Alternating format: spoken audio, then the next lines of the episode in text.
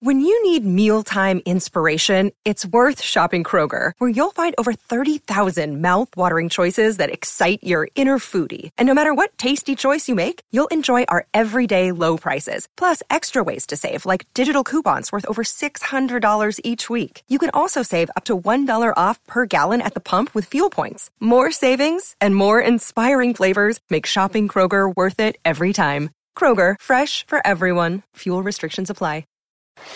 The Natural Hat Trick with Luke Lipinski, Craig Morgan, and Jaime Eisner. Welcome into episode 250 of the Natural Hat Trick podcast alongside not the country singer, Craig Morgan. Wow, that again? Yes, that again. Okay. Look at that enthusiasm for magical episode 250 and Jaime Eisner. Uh, I believe that is AZ Coyotes Insider subscriber Jaime Eisner. To you, Luke. And, and what did you call? Uh, by the way, I'm Luke Lipinski. Jaime, what did you call Craig's uh, website right before we went on the air? Uh, AZ Coyotes Insider, or whatever the hell Craig calls the site. see, it's, it's, a cover. It's just so in case shade. I got the site. Because see, if I got the site name wrong, then it would have been look really bad. But if you just say it like that, the whole thing becomes a joke and it covers for any potential incompetence that I have, which, by the way, there, there's a lot of potential incompetence. Yeah, you can only cover so much of that. Craig, I, I have a an idea I want to float your way, or maybe you're already doing it. But unlike Jaime, I've read every article you have on there so far because it's still free. And I noticed at, at least one point, maybe two points, you referred to people that don't follow the team as closely as outsiders. I like that. That should be a recurring theme since you're AZ Coyotes insider. And then people Mm. that don't follow it are outsiders. Um, okay. Thanks. Thanks for that recommendation, Luke.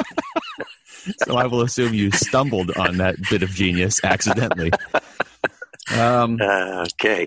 Um, let me set the scene for everybody. This is episode 250. Uh, I think about eight of those episodes were lost because Jaime used to sabotage the show behind the scenes as opposed to in directly in the scenes as he does now.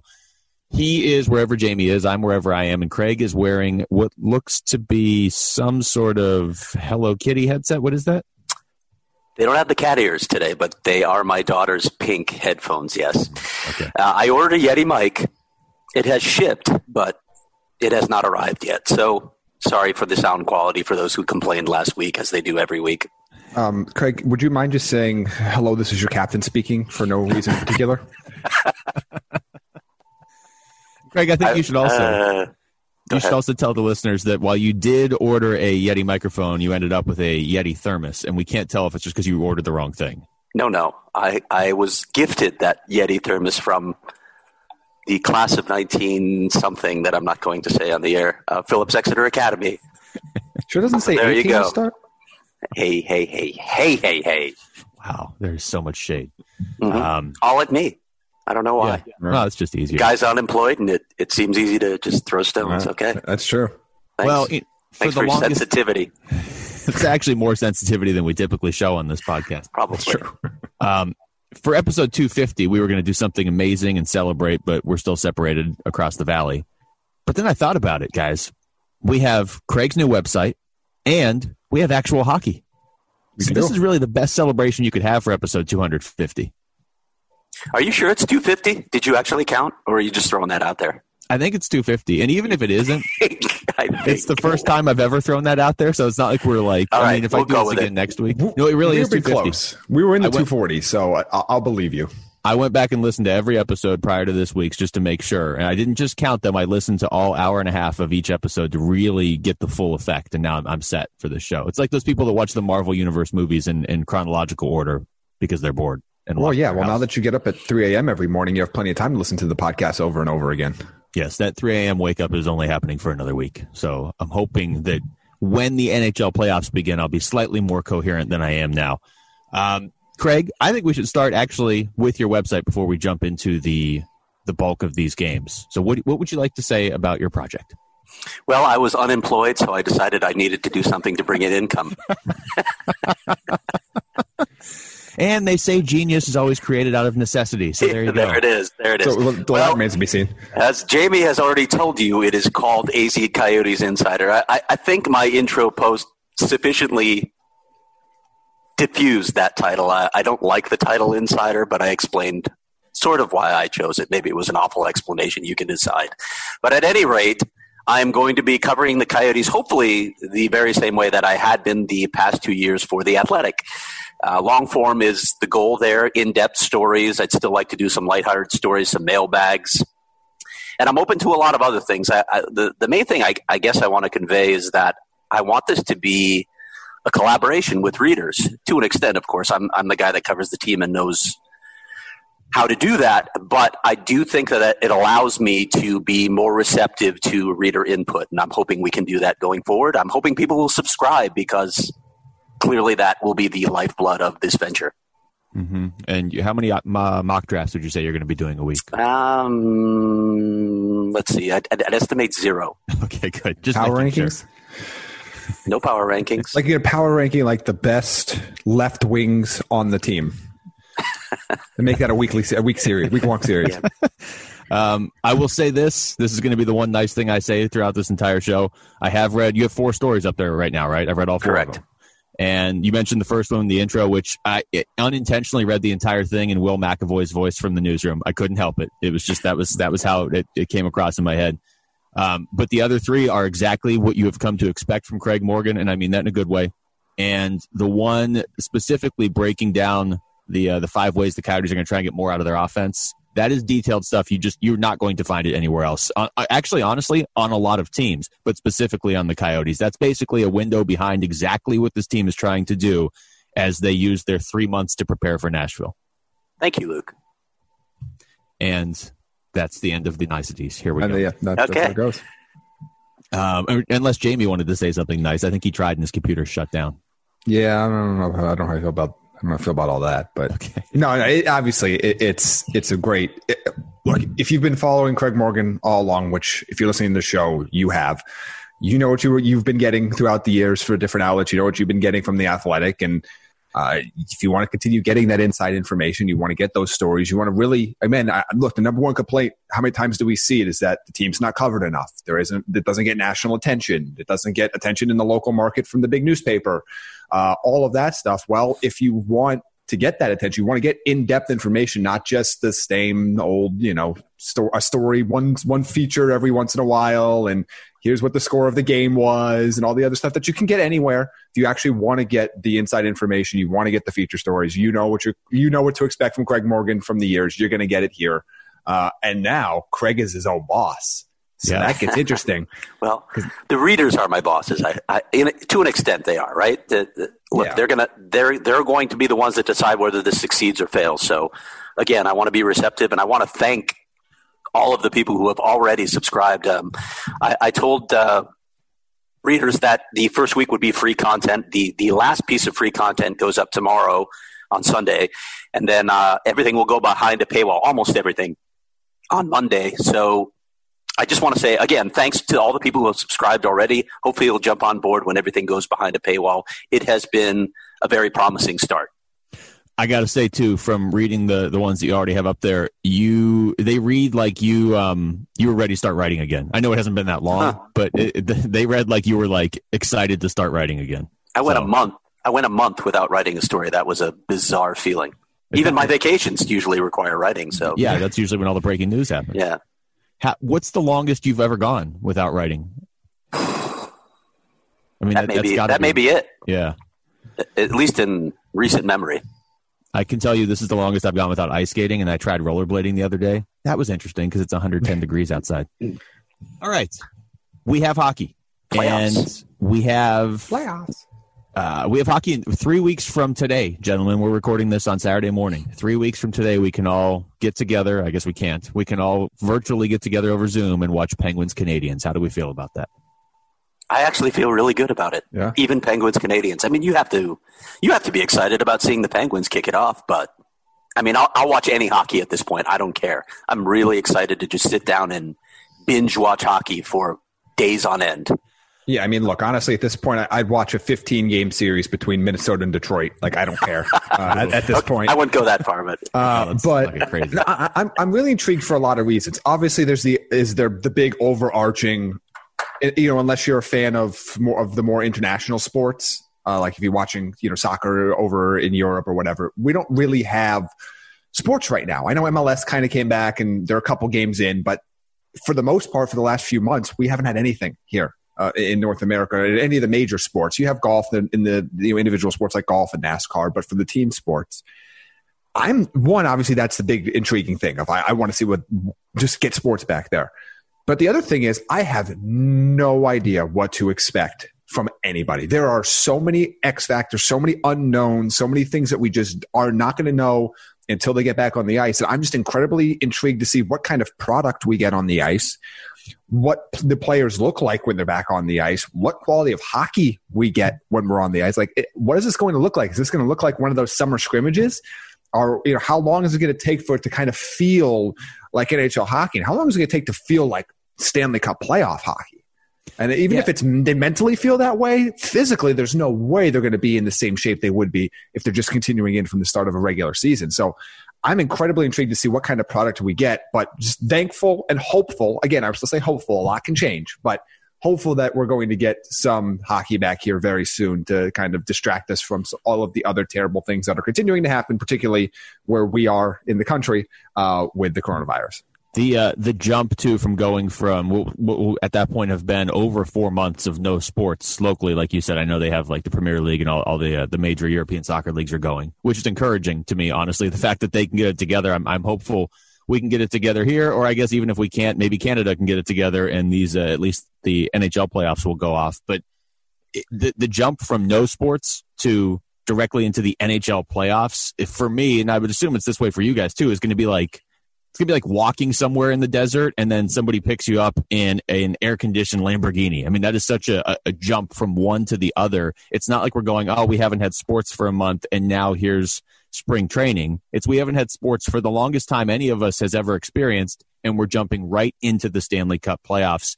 And I'm you know, to, to your point, I'm excited about all of these. Are we calling them first round, opening round, qualifying round, play in, playoff, whatever they are? I'm excited about all of them except Minnesota and Vancouver. Jaime, do you have a, an analogy you'd like to use as well? You, Luke just used the desert analogy. I, I, think it's like using a traditional, going from a traditional diving board to cliff diving. That's, that's mine. Okay. Ooh. And yours? Um, I don't. I don't have a good one. You know. you know. It's, it's, it's like. Yeah. It's like you know, just getting into it's like just starting to learn hockey and just getting a little bit of information and then diving into AZ Coyotes Insider. Oh, really getting just a ton of so it's just like a whole different depth of information, depth of knowledge. It's gonna be a whole different depth of physicality that they're gonna have to experience after so much time off. You like that? Is my check in the mail? Yeah, I, I usually don't like pandering, but I approve of this level of pandering. I appreciate like you that. fully support pandering towards you. It's just True. towards everybody else. True. Yeah. Okay. Okay. Um, back to backs for actually every series. Every series has them. I know it's been talked about like some of them don't. They all do, but like Chicago and Edmonton, they wouldn't occur until games four and five. So I guess if Edmonton sweeps Chicago, then they, uh, or more likely when Chicago sweeps Edmonton and Stan Bowman gets a contract extension and Ouch. first pick. Where's my bell? yeah, yeah. The back to backs. This is an interesting one. I was I was asking around, and there were there, there was a, a, preponderance of people who did not think that there would be back to backs with the the amount of days that we had. But I was hearing from someone that we were going to have back to backs and three and four. The thing that this underscores for me is the importance of having goaltending depth. And I wrote about this in the Darcy Kuemper feature. I, I didn't know this was going to be the case, but uh, I, I, I floated the idea that if they have to play back to backs in three and four, you may have to go to your backup goalie.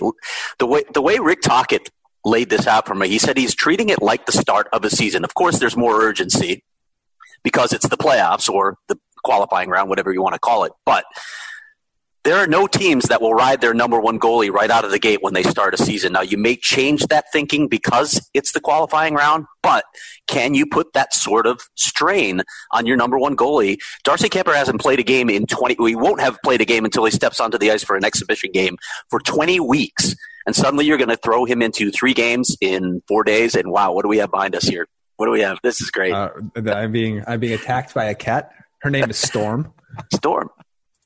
Tell us a little bit about Storm, Jaime. Uh, she we we commonly refer to her as Baby Cat, and currently she decides she doesn't want to eat any of her dry food anymore because she's a prima donna and only wants wet food. So this is coming from a guy who won't drink hot drinks. And uh, I, what is I it? tried it a couple times in the last few months. And are you more than a few months old? You yeah. are. so you deserve the cat that you got. What is your rule on desserts too? You don't like good desserts No or hot. something? Yeah, no hot desserts. Oh, okay. Just no hot hot desserts are trash.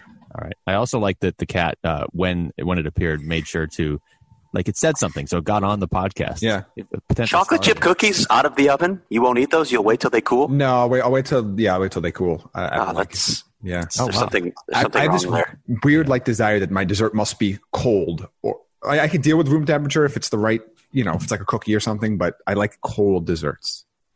There you have it. That explains a lot too, doesn't it, Craig? Jaime likes his chocolate chip cookies worse than everybody else likes them. That's, that's Luke, I'd like to see you get this back to the discussion we were on. What's what's the segue here? Well, I'll tell you what the, the, the discussion is. Uh, when you look at a team with uh, depth in goaltending, that's like a hot chocolate chip cookie. And the teams that only have one bona fide starter, that's like eating them at room temperature, as Jaime likes. Ah, that that's hurtful. it reminds uh, me What do the Penguins important- have? they don't We have it decide, right now. How do we how do we know any consistency with their goaltending when we haven't seen them play in four months? But We don't. We Um, don't. We, we really don't know anything except I would say this: Toronto for the longest time only had Frederik Andersen, and I think a team like that has Oh, yeah, no chance. But they got Jack Campbell. so so is Frederik Andersen going to play all five games? I Like they're just going to say screw it. That team What do you do? Seriously, what do you do in this situation? Because you're also assuming that your goalies are going to be, uh, if, you, if you're going to ride a number one, is he even ready to play at this point? How, how good are those guys going to be after a 20 week layoff? That's, that's the other, ma- well, one of many crazy variables in this playing round. Yeah, and to me, is if the teams that have the back to backs in games four and five, that's when things get interesting because those are elimination games. Are you sure you're gonna let? Let's say you win game four with that goalie. You're not going back to that same goalie that that kept you alive in the postseason series for the do or die Mhm. game 5 Mhm. Uh, you know, I, it's I- those are like early in the series. Like I believe what the Coyotes Nationals, what games two and three. I mean, I guess Yeah. uh, game three could possibly be an elimination game, but for the most part, it's it's likely that both teams have won at some point, but at that point, so then it's a little bit easier of a decision in theory, and just in a macro point of view. Even if you take out the fact that they have two really good goalies, it's a little bit easier of a decision to make there versus when you have to play two back to back elimination games where it's like, well, you'll get a lot of rest if we lose, so go out there. Yeah, and to me, you know, and you'll hear a lot of people say this too. Maybe it's not even the back to backs, but it's that third game in four days. Are you really going to throw your guy back out there again? And what if that's an elimination game? What do you do then? It's it's really putting a, a strain on coaching decisions. it you know for I'll look at the Penguins Canadian series. They have the three games in four days to close out the series. So games three, game three is one day, and then there's a break, and then four and five. So at that point, you know, you you for me, I'm just I'm riding my hot goalie as long as he'll take me. Now, maybe I'm I'm I'm switching in, in the second round, maybe game two of the second round, like from the Coyotes' perspective. Uh, if Kuemper comes out and plays well, well, he's playing the whole first series, and for as long as he's playing well, I understand that's unconventional, but at the same time. And I'm saying, like, if he comes out and is dominant, I'm just not going to switch away from it. But at Right. some point, yeah, you would have to. Once you get to a seven game series, you have a little more wiggle room to say, okay, let's make sure we get Raanta going because we're not, we, we don't want to run Kuemper completely into, into the ground or whoever your number one starter is, whatever team. Although we did see Kuemper start how many games in a row last year? I know it was later in the year, but it was like Right, what- seven in a row. That's the thing, though. He was in a groove at that point, and you, you just can't expect a guy to be in that sort of groove. They're not going to get. I don't, I don't know what the exhibition schedule looks like yet, but it's a tight camp. You're not going to get the same sort of play that you would in the preseason, and then you're just going to throw him in. It, I just can't see it happening. It's been what four games since Christmas? Yeah. Yeah. It's it's And then- July. What about what about if, if you do get through this first round, this qualifying round rather, and you're you're having to play such a condensed schedule? What what's the impact on the next round? Do do, do teams that have that round off? Is that a massive advantage for Yes. them in terms of fatigue? Absolutely. And- and maybe it won't be in the second round. I, I want to Yeah. see how how these uh, these uh, seeding the round robin games go for those teams that have a first round. But I don't know how intense those are going to be. So maybe some of them get upset in that that their first round, but the second round, I guess, of these playoffs. But I, I continue, and I know I, I've gotten this pushback from people of no, this is a crazy year. Some team that is a, an eight seed is going to go all the way and win the cup. I don't think a team's winning five series with the way five series in general is insane. But when you have the schedule condensed like this, the only way I could see a team that's playing in this qualifying round actually win the cup is if they sweep whoever they're playing in the qualifying round and then win in, the, in that next round in like five games. Yeah, I agree completely. And I, I also think when people worry about statistics being broken because a team can play five series, we're not going to see that happen. No team, I, I don't think any team is going to run from the qualifying round all the way to the cup final. I think we're, we are going to see a lot of surprises in these opening two rounds because again they've had four months off. So Yep.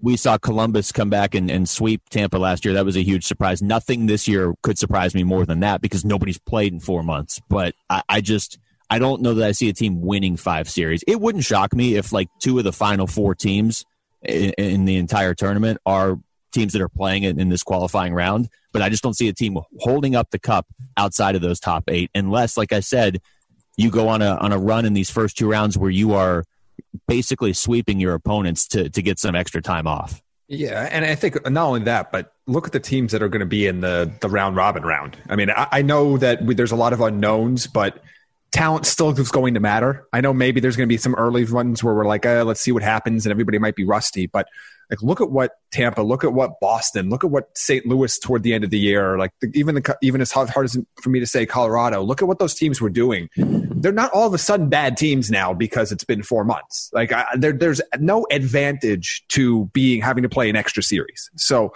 uh, I agree with you. I don't I don't think any team gets to the Cup final uh, that that we will be playing in this opening round. One question I want to ask you guys before we get off this topic about goaltending in this round is if you have, let's say, a clear number one, let's say Florida, for example, how quick is your hook in some of these games if things are going bad, knowing that we need to get this goaltender all the rest that we have? If it's like, well, you know, Bobrovsky allows two goals in the first five minutes, are you yanking him at that point saying, well, not his night, but we need to need him the other four games of this series, so let's just get him out of here now? Or do you just say, or do you just roll with it because it is an abridged series? I don't think it's two goals, but you know, if it if it gets out of hand or in the first period, if, he, if a guy gives up four goals in the first period, yeah, you might want to think about that at that point and come back because you know there's going to be a motivating factor for that guy as well, and you definitely want them rested. If you give up four goals in the first period, that game's a wash anyway. So why not rest him?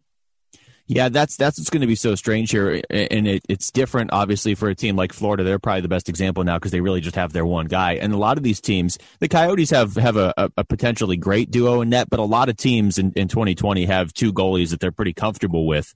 Um, I just don't think you can get cute in this qualifying round, and I guess that sort of goes back to you want to get both goalies on your roster playing, or you don't want to ride one of them and, and run them into the ground. I think that all kicks in after the qualifying round. I think a best of five is something that we just don't see in hockey. And if one game gets away from you, I mean, any of these, who do you think is the biggest favorite in the opening round? If they lose game one, you don't feel good about them after that because then they still haven't really found their footing and they have to win three of the next four games. Yeah. Uh, anything else on the schedule before we? I, I do like the fact that the round robin teams don't have any back to backs. That opening, I mean, they shouldn't, but I like the fact that they get they get a, a decent amount of a break between games because over the course of the season they they did earn that. I think one thing it's worth noting is with the the time scheduling. Uh, usually, the NHL makes some questionable decisions about a lot of things, uh, or like teams like Major League Baseball, who decides they don't want to play any day games, despite despite the fact that everybody's home uh, on, on quarantine. But uh, the times right now for the playoff schedule each day, especially days where there's six games of 12 Eastern, 2 Eastern, 4 Eastern, 6 Eastern, 8 Eastern, and 10 Eastern, is phenomenal. Yeah. I mean, Yeah. you have wall to wall. And if you're out on the west on the west coast in Pacific time, from nine a.m. until nine thirty p.m., you have wall to wall playoff hockey.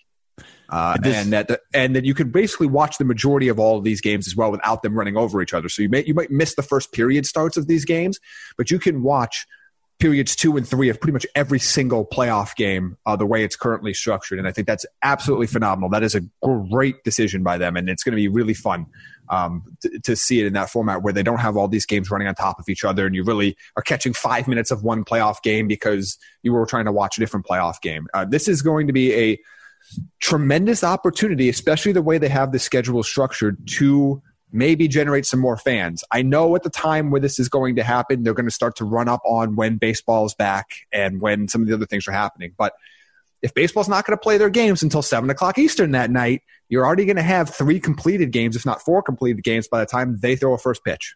So that is a, that's an incredible advantage for them. the the baseball move was was mind boggling, and I have still haven't heard a good reason for why they did it. But whatever, I don't care because for the NHL to to do the the right thing here and and spread those games out over the course of the entire day. I do think there is, you know, it's it's like when the World Cup, not of hockey, but of soccer, comes around every four years, and we all know a lot of people that aren't really big soccer fans, but they get into it because the games are at noon, and, and obviously there's some of the if the U.S. is in it, there's some of that, but it's just the novelty of if you're around and there's sports on during the day and they're live and they're a big deal, you kind of get into it, and we we know, I mean, the Stanley Cup playoffs tend to capture people's attention if they start watching. Once they start watching, they get, you know, caught up in the intensity of it. And it's going to be different this year without the fans and all that. I get that. And the quality of play is not going to be as good probably right out of the gate. But simply being able to showcase your game at noon when there are no other sports on and everybody's still stuck at home. I mean, even driving around now to, to work, I'm still not hitting traffic. So people are still at home. Yeah, who isn't going to flip sports on? And the NHL, like you said, Jaime, they may have to go up against the NBA a little bit during the day but we'll see. We don't know how anything's going to play out yet, but I am ecstatic about that. And I'm honestly probably going to take a week off of work just to sit at home and watch hockey all day, every day. Because I can't go anywhere anyway. Truth. Truth. I'm all in. How can you so, not be? Yeah, I, I don't know. Uh, well, some players won't be. Uh, Travis Hamonic to begin with, and I, I, expect some other names are going to come out as well. Um, uh, and look, that we we can have this discussion on on whether that's right or wrong. I think a lot of people are fans of of those particular teams are going to react angrily when they see that a player on their team has chosen not to participate in in the postseason. But I think we're all in agreement. You got to respect these guys' decisions with what's going on in the world right now. They have to they have to look out for their safety and the safety of their family first and foremost. It's it's their decision to make. Clearly, the league is okay with this, but I I got to I got to tell you, even even saying all that, I still wonder what sort of uh, mental fallout will be created with the coaching staff when a player opts out? What, what do you look at a guy differently when he's told you that he's not going to be a part of the team for this critical point of the season? So there's the question of should you or will, will you? Um, the yeah. should is the answer is clearly no. Would I? I think the answer is going to be a lot of people will say yes. Uh, whether yeah. they'll admit it publicly or not, probably not. But um, those things do. I mean, we've all covered sports, have covered different sports. Those things get said where it talks about somebody's manhood or their passion for the game or do they have outside interests? All those other things that stuff all comes up and it's all talked about. And a lot of times it's old school bs thinking but it shouldn't be there but it's going to be there for some. Um, i think that's going to come up and i think it's going to depend on the caliber of player. Uh, for example, um, I know there's there. I'm blanking on his name right now, but one of the baseball players uh, that come back to places, I kind of don't want to play, but I can't afford to sit out because I'll I this will I'll probably be out of baseball. Like if yeah. if I don't play this year, my career is probably over. And uh, there are a lot of NHL players are going to be on that in that same boat of if if they don't come back and play, and maybe they're on the end of the deal, maybe they're you know a, a bench guy, a fourth liner, a seventh defenseman. They might they're like you know what I'm going not get another deal if I don't come back. So that's going to happen. Um, you know, it depends on the caliber of a player. If it's a top player, then I don't think anybody's going. It, will be a big news story, but nobody's gonna be like, "Well, I'm not. I'm not going to sign." You know Taylor Hall now, or I'm not going to sign uh, Connor McDavid now because he said he doesn't want to play. Like the fans are going to be mad at that point. The bigger sure, the name, the angrier the fans are going to be. But but the fans are going to be mad about anything, and I think there's there's a reasonable understanding I think that you have to have of as much as you love your team, as much as you love your sport, you are asking other human beings to take a risk for your entertainment. And you have to understand when they say, I'm not going to do that right now. I think a lot and I think of it, you have to be reasonable about that. I think a lot of it has to do with timing too. Like Travis Hamonic said that he's not going to play more than three weeks before the first game. If somebody opts out like five hours before game four or something, then yeah, there's going to be more more frustration, at least internally, because then you're scrambling. I I I don't know if I'm being overly optimistic, but I think the NHL has by far the best shot at, at pulling this off. And I don't think a lot of guys are going to opt out. I really don't. It, it's it's for a few reasons. First of all, like if you're going to use Hamonic as as the example because he's the first one, he's got a very specific personal reason as to why he's pulling out. So I don't I don't necessarily expect a lot of guys to look at him and be like, well, if he's pulling out, maybe maybe this isn't for me either. He's got a very specific personal family reason why he's doing it. Now I'm sure other guys will opt out, but the other thing is, you guys know that hockey mentality, and especially when you're this close to the Stanley Cup, that's different than asking the whoever the the Baltimore Orioles fourth outfielder to come back. Sure, uh, but I think there's there's there's a couple different dynamics here because I think if there's one, and every player's opted out for a different reason. But the kind of prevailing theme is usually it's a player that has either a small child or a pregnant wife or or something like that line where there's concern about their family and their kids. It's not a lot of we're not seeing a lot of single guys like eh, I don't feel comfortable with me playing. Now you yeah. might get some of those at some point, but we've kind of seen that trend. But to me, I also look at at a couple instances, and you know, the NHL has this this screening method of if of trying to essentially filter out high risk players. I, have some questions about whether the Steven Stamkoses of the world, the Max Domis of the world, the Kaapo Kakkos of the world, because of in Stamkos' case, his his history of blood clots, and in Domi and Kakko's case, they're di- that they're diabetics.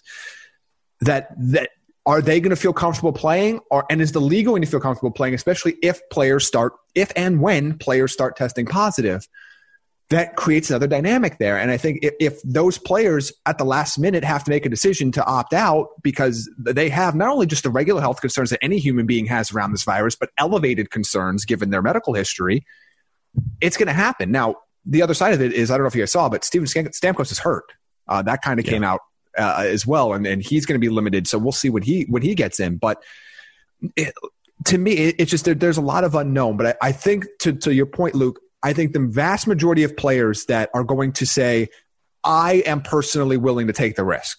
I think the line of delineation between who plays and who doesn't is going to be whose families are at risk or whether they have young children or or their wife is pregnant or they're trying to have a kid. I think that is going to be because we've seen that with the other sports. That seems to be the line that that's the do not cross line for most of the players that have made that decision of going, you know what? I, am going to sit this one out because of this. That is the most common reason we have seen so far. I would say percentage wise, I expect the NHL, and this is just my own personal opinion, but I would expect the least percentage of NHL players to opt out as opposed to the other sports. And obviously, I think we all expect baseball to have the highest percentage. But what I would just say is, again, remember with how close they are and that just that that mentality that is driven into your head at an early age if you play hockey about how it's all about the Stanley Cup. If a guy does opt out at this point, he probably has a pretty good reason. I don't think anybody wants to opt out being this close because at this point they're all they're all pretty much equally these 24 teams in their mind as competitors. They they all feel like they have a, a, a legitimate shot at winning the Stanley Cup this year. Well, t- 23 in Montreal. Okay, that's true. I was, I was trying to to figure out a way to work Montreal in there, and I just couldn't. But now that I said that, they'll probably be Pittsburgh. Either side way, note though. on this. Side note on this is that Travis Hamonic will be an unrestricted free agent at the end of the year. So is is this his last? Has he played his last game with the Calgary Flames? I think he has anyway, yeah. just given their cap yeah. situation. But yeah, um, twenty-nine-year-old right-handed defenseman though. He'll get signed. Gonna, yeah, he's going to have a market. yeah, I think one or two teams might look at him. He hasn't been as dynamic as he was when he a couple years prior to going to Calgary, but he's still a damn good player. He, he's yep. going to be fine. He's not. I, I don't think he's going to lose any money relative to whatever the cap situation is because it's a flat cap. But I don't think he's going to lose any extra money because he is sitting out, especially given the thoughtful uh, statement that he released uh, via his agency last night. Yeah, I mean, I guess my advice to those guys would just be don't read any of the comments back on Twitter. Not that they're all they're all bad, but there's that's where you're going to get the anonymous person that's just mad about everything. That's going to be mad about somebody for trying to do what they feel like is best for their family. And again, I would say anybody that any player that's opting out at this point, they're not doing it because they don't want to play hockey. There's there's something else that they uh, they're dealing with. Jaime mentioned Steven Stamkos hurt. Um, Edmonton is going to be the site of the Stanley Cup, which that was never going to be the case unless something like this happened because they're Edmonton. And Craig's question in the notes, which I think is is a very valid one. How are you supposed to make any sort of predictions right now on the way this tournament's going to play out? I think I mentioned this to you, Jaime. I, I, want to talk to people in Vegas. You know that we're seeing odds already. We're seeing all sorts of things coming out on the NHL. But when you have, again, a four month layoff, you have mostly fully healthy rosters. You have no home ice advantage except for maybe two teams, but not even they have their fans in the stands. How the heck do you handicap these playoffs? I have no idea. So my my best estimate here, uh, because I believe it or not, I actually had to write about these odds. Let me see, back on uh, May 26th, um, the, the Stanley Cup odds. Wow. Um, looking at what was released at, based on my perception again this is this is not a fact this is my opinion but looking at the odds based on my perception is there were no extenuating factors considered beyond what the talent level of the team was when they stopped playing Um, so I, now these odds have probably changed. I'll have to double check what they are. But at the time, you know, like the Leafs were were heavy favorite, were you know minus 160 favorites over Columbus, which was expected. Pittsburgh heavy favorite over Montreal, which was expected. There was really nothing in here. Um, you know, there was really nothing in here that like the, the, Islanders, Florida, which we think could be an interesting close series. That was very interesting and close as well in, in, in the odds. So same thing with Winnipeg, Calgary, where they just did not make a choice. They were just minus 110 on both sides. So there wasn't a lot of discrepancy. There was nothing that in the odds I looked at and said, they think there's a specific advantage that we're not thinking of right now. So to me, I think they're guessing essentially for round one. Um, hockey doesn't have the same sort of handle. Uh, I mean, even when uh, that any of these other bigger sports ever, and, nothing is what like the NFL. Like even when there was only uh, like what only only the UFC fights happening, they were still not even matching the dollar amount these sports books were seeing on a typical normal 10 a.m. game on NFL Sunday. So they have a little wiggle room here where it's not like they're they're worried about being inundated with so many bets and then and then getting beat uh, a bad beat here. But they're probably guessing and they're probably basing all of this on the early rounds. And I imagine you're going to see start to see not only because it's a five game series, but because of the unknowns, a dramatic shift after games one and two. Like you're going to see massive shifts in series prices just because they're all going to be scrambling to adjust. think this round and even next round because we still don't know what those other teams are going to look like despite their playing games. They're exhibition games. They're they're, they're tune-up games. I know there's some seeding differences that are going to be there, but I don't think they're accurate representations of what those by those second round teams are going to look like when they actually have to start playing for real when their season's on the line. So I think you're going to see in these first two series a lot of weird numbers or a lot of numbers that look like, oh, this is just what it would have been if they just would have played the playoffs normally. So I don't think we're going to start to get actual sharp numbers from the sports books until we at least get to round to round three. Then I think at that point there'll at least be a little bit of a base where we've seen all of these teams play. Some of these teams might have been played double digit games at that point. Then there'll be a little bit better understanding of okay, I think we kind of have a feel for what these teams are right now nothing's going to surprise me in the first round. As I, I look through these, and I'm, I'm, trying to think like yeah, there's there's certain series, and, and Jaime just rattled them off. Of you know you'd expect one team is significantly better than the other team, but what's the 5-12 in the West? The 5-12 is Edmonton and Chicago, isn't it? I don't in a five game series. I don't think Edmonton is significantly better than Chicago after a four month break. The only thing that I could see shocking me in the first round is if a team like Toronto goes up 2 nothing on Columbus and then Columbus wins 3 in a row. That's about the only thing. None of the actual results from that from that qualifying round are going to surprise me. A lot of these are pretty even matchups. Calgary and Winnipeg was an even matchup even if we had just continued on uh, like normal and gotten there in April like we should have.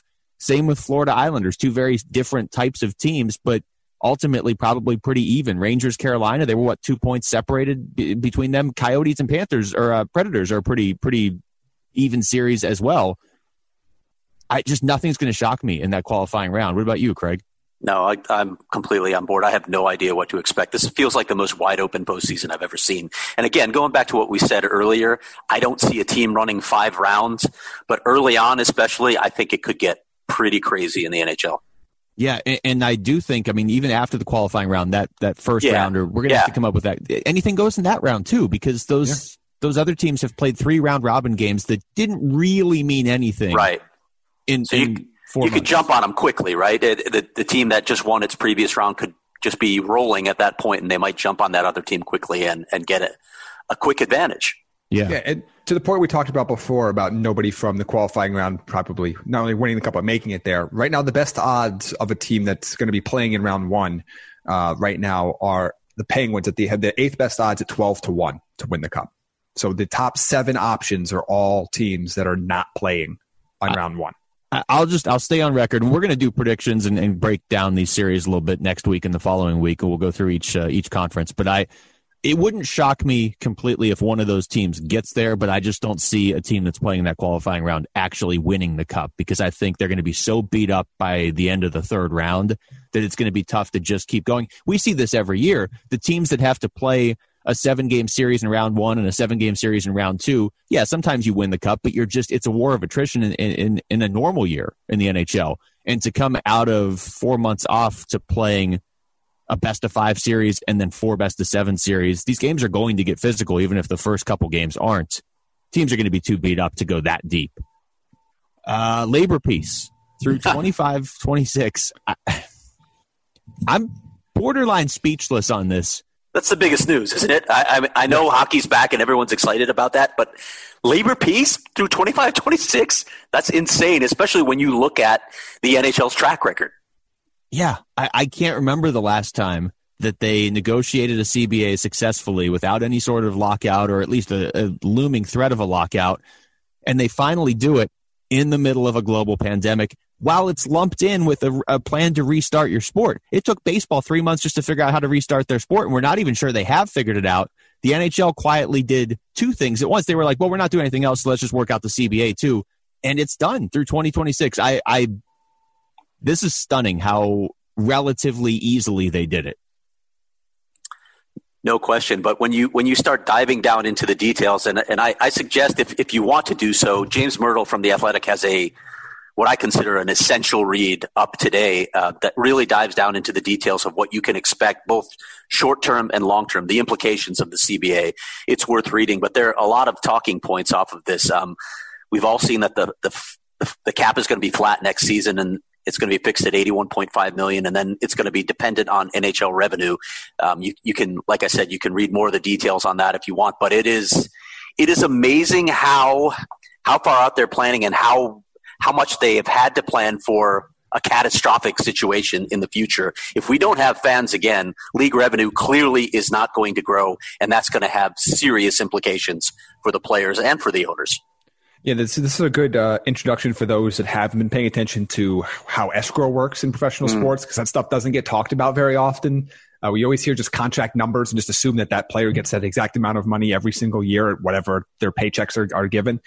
Uh, because I, I, it's going to be an extended period where they're going to have to with an extended, uh, with an elevated amount of escrow that's going to have to go uh, from players uh, players contracts into escrow because who knows? I mean, I, I know. Look, we, we we've seen the tentative dates for next season and when that could start, but that's still starting in the year 2020. So that doesn't necessarily. I, I if we've seen anything, this doesn't just mysteriously just go away like some have said it would. Um, you know, in power and that have powerful positions and said it would. But um, it, it's going to be a factor that's going to, you know, bleed into next season. It's going to affect revenue. You're, they're not going to have full stadiums. They might have. They might be able to. Things are perfect. They might be able to have partial stadiums at that point, partial capacity, but they're not going to have full stadiums. And they don't have the same type of television deals that MLB has that really buoys the top teams. They don't have the deals the NFL has because the NFL is the king of everything. So it's going to be a major, it's going to be a huge, huge factor. And the fact that, you know, the cap might not be going up, but that's not the biggest factor for a lot of the players. The fact is they're going to have the less of, they're going to get less of their paychecks in the short term because they're going to have to make up for long term. And I don't know how long it's going to take, how many years of 35% escrow it's going to take to get back to even because we just don't even know when even will happen. Like, can, I mean, they could legitimately not play next season with fans. Like, it's yep. not out of the realm of possibility. Well, so, or at least at the start, because next season is supposed yeah. to begin December 1st, right? I mean, I've seen like yep. 10 different dates, but I believe currently we're yeah. settled on December 1st. And, and obviously, you know, the draft is pushed around now and free agency, and, and the schedule is completely, uh, you know, uh, it's just completely out of whack now for whenever the this current season ultimately ends uh, in October at some point. So there's all that. There is, and we can get more into over the next you know few weeks and months, I guess, who the uh, the salary cap being stuck, who, which teams that hurts the most when we start to figure out who's actually going to test free agency and everything. But uh, the Olympics are back in play. Um, I think we all kind of expected that the players were going to at least push hard for that. Uh, we didn't expect these circumstances when they didn't go to the last Olympics, obviously, but that's clearly important to the players. I think it was a big part of, of, you know, they get something that is able to help make this negotiation work and play out. Like I said, I'm, I'm I don't want to say stunned, but I'm just I'm really surprised the fact that they were able to work the the the CBA into all this, and it's also kind of frustrating now knowing that they were able to do it. Why they couldn't do it the last three times, but whatever. I guess it doesn't matter at this point. But Craig, anything else stand out to you in terms of the actual CBA, the immediate impact it's going to have? Well, I just to further your point, I mean, I, I think the urgency of the situation. Everybody realizes they're they stand to lose a lot of money, so that probably drove a lot of the urgency here, but in light of that, the NHL is going to need to drive new income. Uh, they're going to have to get a, a, a, new US TV deal. Seattle's expansion will obviously help, but maybe it's finally time for the NHL to embrace gambling and the revenue streams that can create. And, and I And think they, might. will. I I think they will now with it becoming legal in more states. You know, Yep. Colorado now now it's legal, and there's more. I think there's about a dozen states with it likely going to be on the ballot in November. You have to get creative, um, and I, I think fans of some some of the things they might not like in terms of advertising have to be understanding of this is the price that needs to be paid if you Not want to watch hockey. That that I I had this discussion the other day. I'm fine if you got to advertise. I mean, certainly if there's not going to be fans, whatever. Put a tarp up that's advertising over the seats, or if you want to superimpose them, I don't really care how you do it. If you want to put advertising on the pants or even the helmet, whatever. But the two places to me that are, are sacred in sports that you can't put advertising are a hockey sweater and an NFL helmet. Those are the two places where I won't stand for it. Well, they're gonna, it's going to happen. So get yourself prepared for it because they're All going right, well, to put jer- they're going to put jer- a uh, patch on jerseys because every other league is doing it, and the NHL is not going to be able to stay out of that fray for a while. When you Oh, say and by the are you saying patch on the sleeve, or are you saying like right? Like, I no, don't like soccer upper, like jerseys. here. Yeah. Okay, I don't want I don't want to see the obnoxious advertising no. all over the jerseys No. either. But yeah, I agree with Jaime. I- That's the gonna road like you a have to go down. Yeah, Like- that's, like- that's, a, that's something you have to explore. Like where you'd put a sticker if you were on like a, a work conference. You know, remember those? But like that that type of thing. It's not gonna it's not gonna replace the logo. I don't think you want anything like that.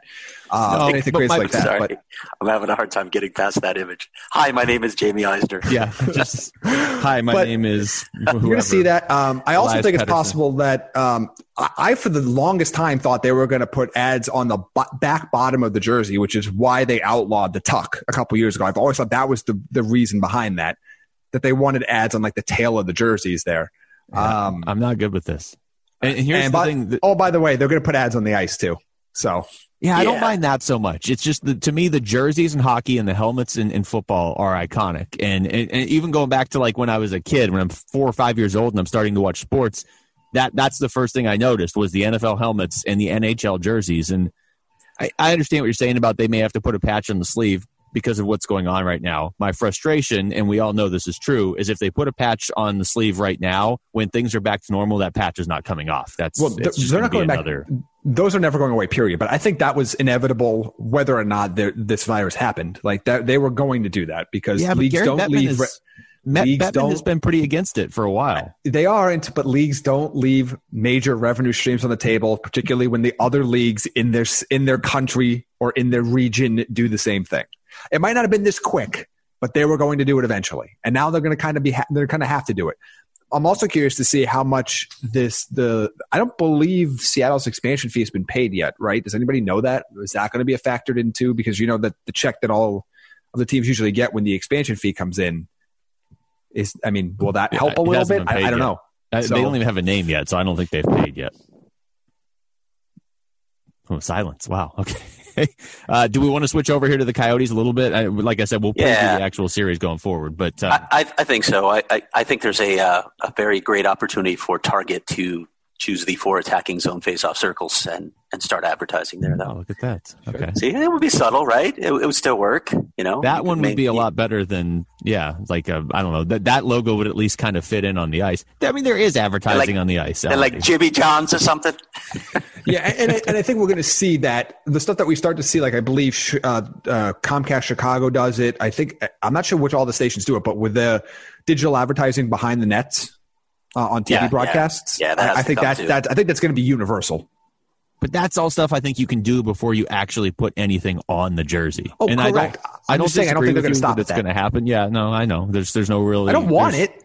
I'm not It saying I sounds like Jaime it. wants it. No, Jaime I'm wants just- it. An advertisement for napkin Jaime on the front of the Colorado Avalanche Well, jersey. No, if we if we get like the, the Seattle Natty Hatties Now, and like our just like our, our picture of our three collective faces is the front of the jersey, This you have is, to buy uh, a lot more. You have to buy a lot more subscriptions to AZ Coyotes Insider before we can do that. But um, We but need to get in keep on it this, though. Yeah, this is this is smart. What, what what team would be most likely to take on a Natty Hattie patch on their jersey? Like, which team is the most just? They would do it because out of sympathy or pity, or they just whatever. They Detroit. Are we at that point? I'm going to go with none. Ottawa. Okay. All right. Ottawa, yeah. I mean, Melnyk needs every penny he can get. So If we offered Ottawa fifteen dollars per game right now, do you think they would take it? Um, all right, Craigie, you wrote the, the piece. I don't want to give away everything you wrote, although it's free, so I guess I can. Yeah, it's but, free right now. Yeah, you can. It'd be better if you uh, explained it, though, how the Coyotes can score more, because obviously that is priority number one for them as they head into a series with Nashville, who's got a pretty good defense and goaltending. Well, I had a long conversation with Rick Tocchet, uh, several conversations that I've had with him recently, but they they were not idle during this break. They they spent a lot of the time analyzing their own team, obviously scouting other teams, including Nashville, to get prepared for the postseason. But they wanted to look at what they were doing well, what they could do better, and and obviously scoring more goals is a is a big desire for this team. They finished 23rd in the NHL in the 70 games they played at about 2.71 goals per game, I think it was. Going through video analysis and and, and listen, none of these are like. Uh, reinventing the wheel sorts of solutions. It's just sort of reemphasizing some things that they tried to do but maybe got away from. They identified at least five key areas where they could help, as Rick Tocchet put it, add 0.3 more goals per game to this team. And that magically would get them to three goals per game. You hear so many coaches say it's a 3 2 league. Well, if they can get 0.3 more goals out of this team per game, they're at three goals per game. And it, it also would have jumped them into the middle of the pack in scoring in the NHL, right behind Nashville, interestingly enough.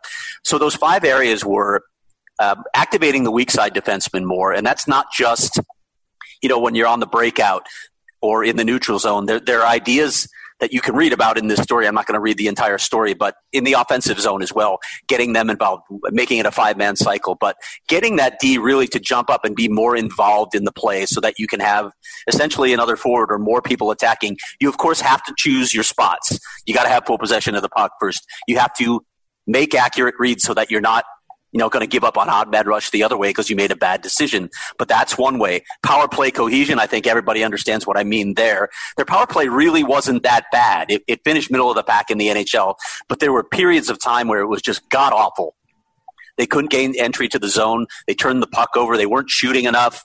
There were a lot of problems. They weren't getting pucks through from the from the top. So those are things that they're looking at as well. And, and I think the key to that, I, I think their second unit was actually pretty good for a lot of the season, but they have to get Phil Kessel Oliver Ekman Larsson and Taylor Hall working in unison. Those are three very talented players that could do some damage if they could ever figure out how to complement each other. Uh, a few more things. Net front presence. You hear Rick Tocchet saying this all the time.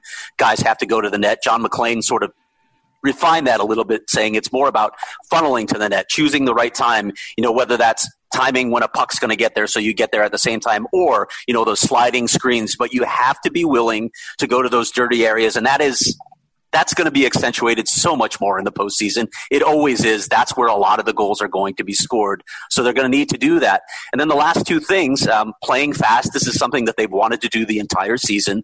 Stop, you know, whenever you can, avoid the controlled breakouts. Just get the puck north when there's an opportunity.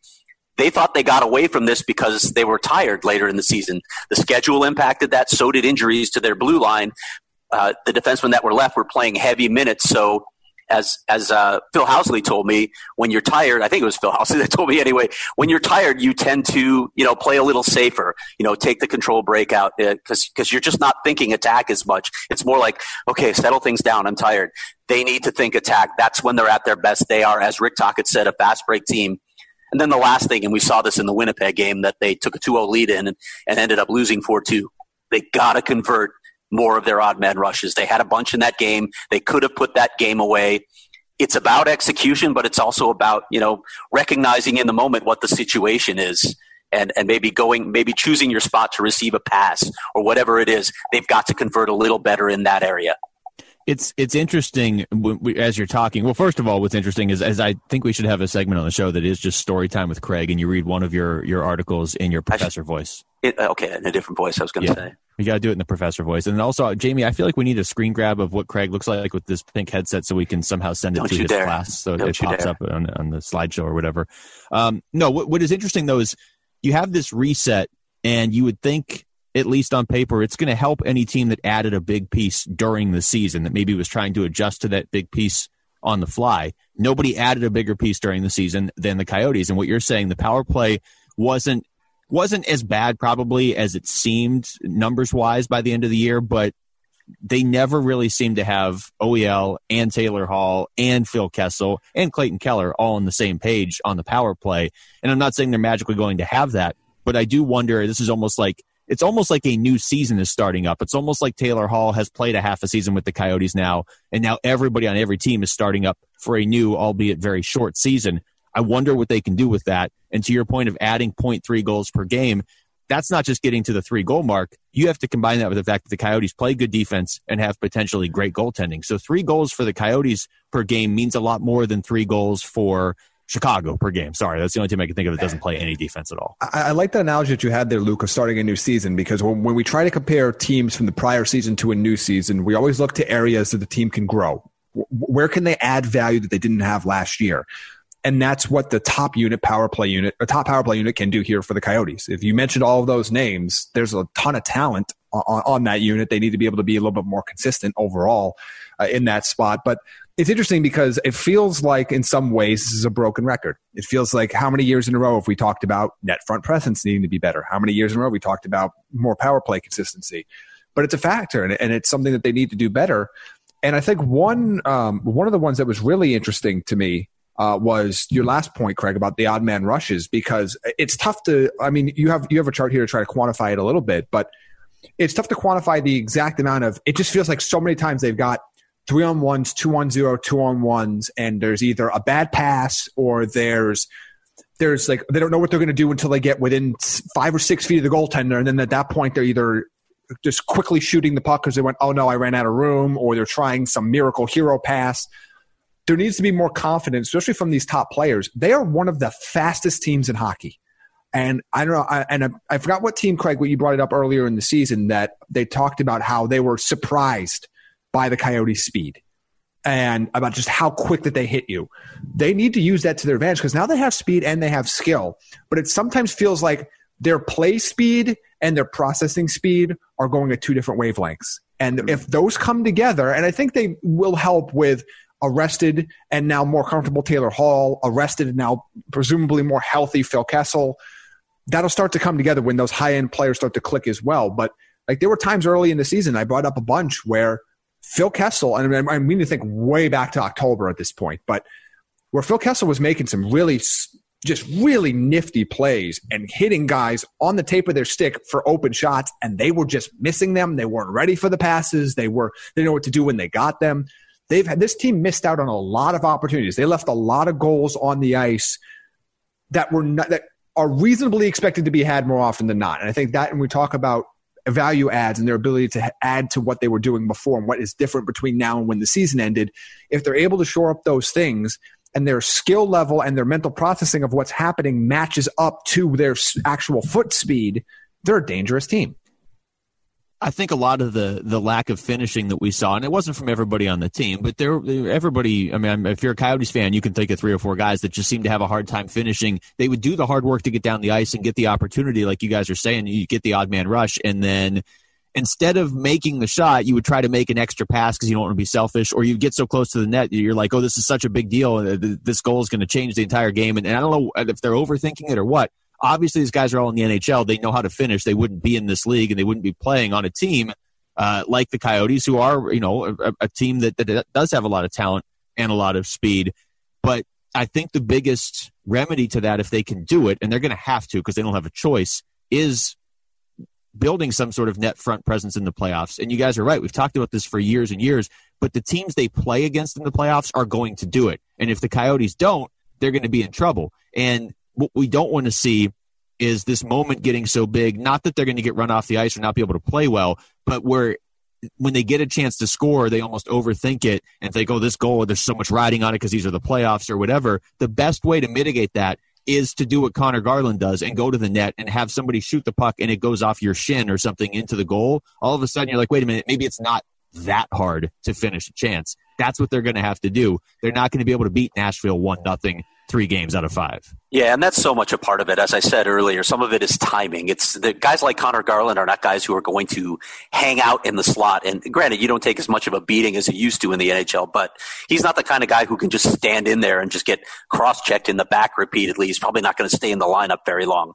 They have a few guys like that. Carl Soderberg's a guy like that who can do it. But some of these guys need to think more in terms of darting, timing their their uh, forays to the net. Conor Garland, Clayton Keller clearly is a guy that needs to go to the net more than he does.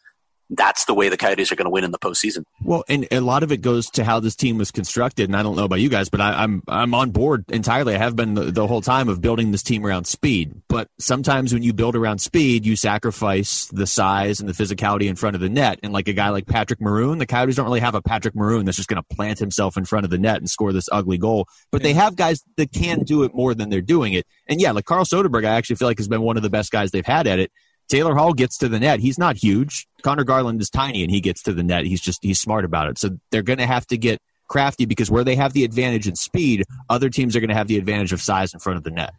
And look, I, I, know it's an oversimplification, but there's a reason why the the construction of playmaker, sniper, power forward lines gained so much popularity. And now there's an argument to be made that there are very few true power forwards left in the NHL. There just there just aren't that many that play that role like they did ten years ago. But taking advantage of I guess again those those dirty goals. They all count the same. Right? That that that that beautiful wrist yeah. shot from the point, or a beautiful shot from the top of the circle, eh, or a bounce off of uh, Conor Garland's nose, all count the same. Uh, and they, they need to be able to take advantage of that more often. And that will probably help them a little bit too. Even with their skilled players, you're moving so fast, you're getting pucks on net, but you're getting one chance. There are a lot of times they get one chance on net. There, there's not a lot of follow up opportunity. And to kind of underscore how long we've been talking about this, it just popped in my head. I remember when, at, for a brief period of time, they were they put Ed in front of the net uh, and to try to make him the net front presence in a brief in, in a brief stretch there. I mean, this has just been. It's, I mean, look, nobody's going to be Tomas Holmstrom anymore. Like, but they need somebody that's at least willing to do that enough alongside those skill players to finish up on those opportunities where the goalie has to make an athletic save and can't control the rebound, but is able to make that initial save. That's just a save on the Coyotes right now, for more yeah. often than not.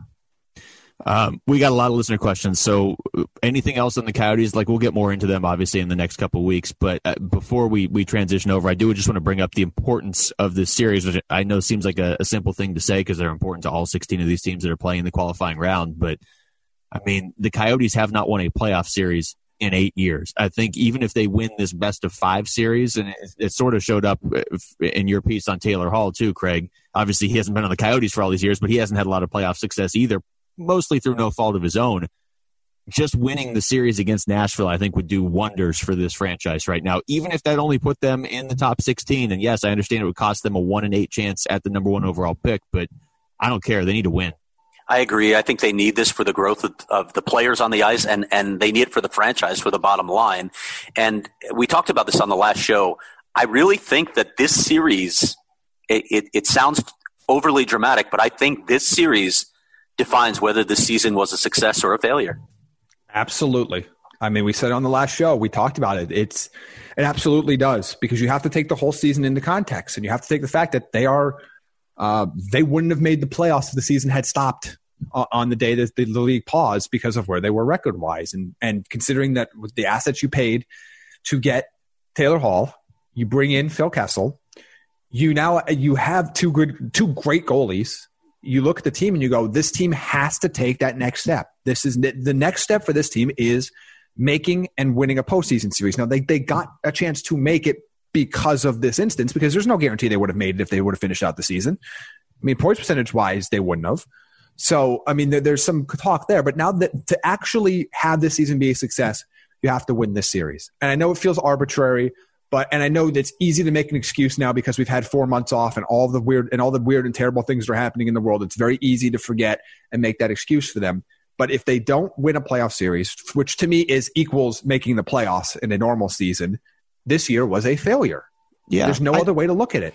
And, it would have been a failure without Taylor Hall. It's absolutely a failure after the Taylor Hall trade there, there's a lot of nuance, and, and Craig has detailed this in the past. We've talked about it on the show. You, you can certainly make the case that they were trending in the right direction when the season paused. But regardless, I think this would be a different conversation if they were where Edmonton is right now. If the Coyotes were three points out of first in the Pacific and they were the five seed in the Western Conference, but because of everything that happened, they have to play this qualifying round and they lost in the first round, then it would be different. Then I wouldn't view this season as as a failure. But the fact that, fair or not, they were outside of the top eight when the season got paused, and now they have a chance to make up for that.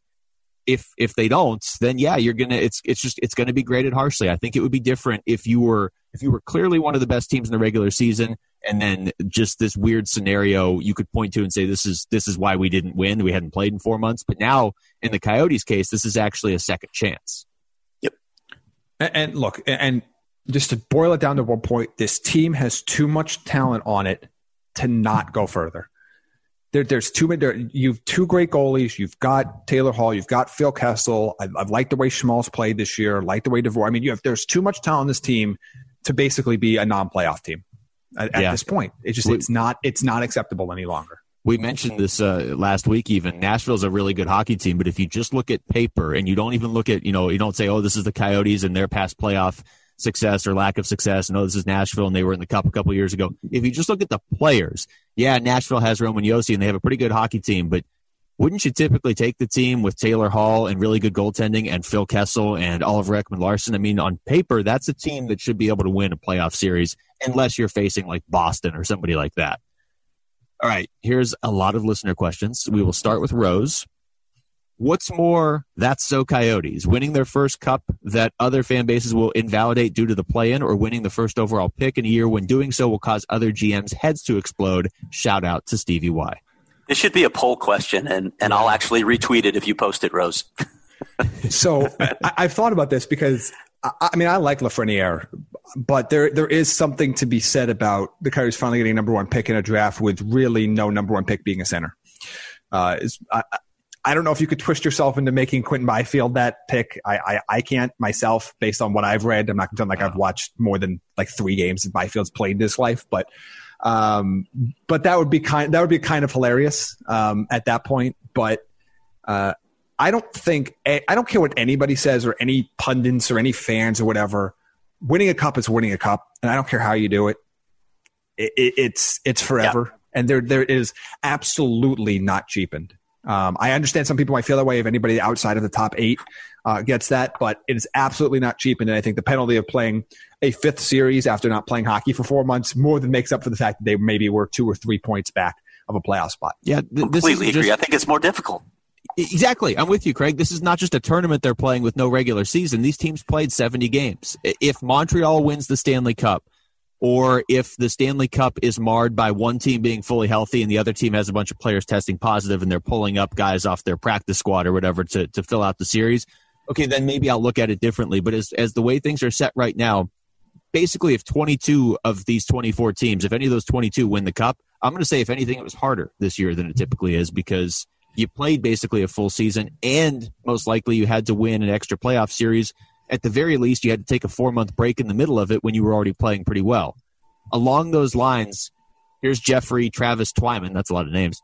So I want the Yotes to win. It's the best outcome. But if they lose and with Hall win the first pick, is there any scenario they trade back, maybe with Ottawa for three and five, knowing they'll get one, if not two, future number one centers? Or do they take the scoring wing? This is interesting. I'm not making Um, the trade, but if Ottawa was picking two and five, I might consider it. Yeah, Ottawa's not making that trade, but No. I mean, if you they. could get two centers instead of Lafreniere, I, I might do it. I might do it because they need Maybe. centers so badly. But Who's the second center you're taking there besides Byfield? well, there's Rossi? a couple different. Yeah, Like, there's a couple uh, couple different names out there. I mean, I think at that point, I mean, because uh, Byfield's probably going two, though. That's the problem. Like, if Yeah, Ottawa's picking two and could. five, He then you could. have that conversation. Right. Yeah, I mean, where at that point, be like Jamie Drysdale, the defenseman. I mean, to to me, it's you. You always take the best player available. Um, and if it's close, you default to the you, you default to the the more difficult positions like center. Um, I don't know. I, I don't. The thing is, it, it, it's tough without actually being in that room. I don't. I am not a professional scout. Breaking news. Really? Oh, Um. I don't know what the grade difference between Lafreniere is and maybe you know a Byfield or some of the other guys that are, that are at the top of the draft there. If it's close, I understand, and we've kind of seen that strategy in a way of if it's very close, lean towards building up that center depth. But if it's not that close, I don't think you reach or trade back just because they're a center Yeah, that's fair. as much as you need it. I think I, uh, Ottawa would be the only team I'd even consider because they have the two top five picks. I, I don't think you would you would even consider anything else. We're like, oh yeah, we got you know so and so's, we got the seventh pick, but we also got a first rounder next year. Like, no, if you actually got the number one pick, you're taking Lafreniere what ninety five percent of the time. But there's at least the conversation if Ottawa was picking two and five or two and four that in the position the Coyotes are in because they do have a lot of wings. Maybe they would maybe consider it. I still don't think they would do it though. Unless you maybe Uh, find a team that would trade one of their I mean, it wouldn't be the tippy top centers, but somebody that you believe could be your number one center. If you Yeah, think you can that's move true. that pick for it, if it's a Sasha Barkov, if it's somebody like that, uh, you know, you have to do a little bit of mental gymnastics to make that work for both sides. But if that scenario presents itself, that's more interesting to me than trading back.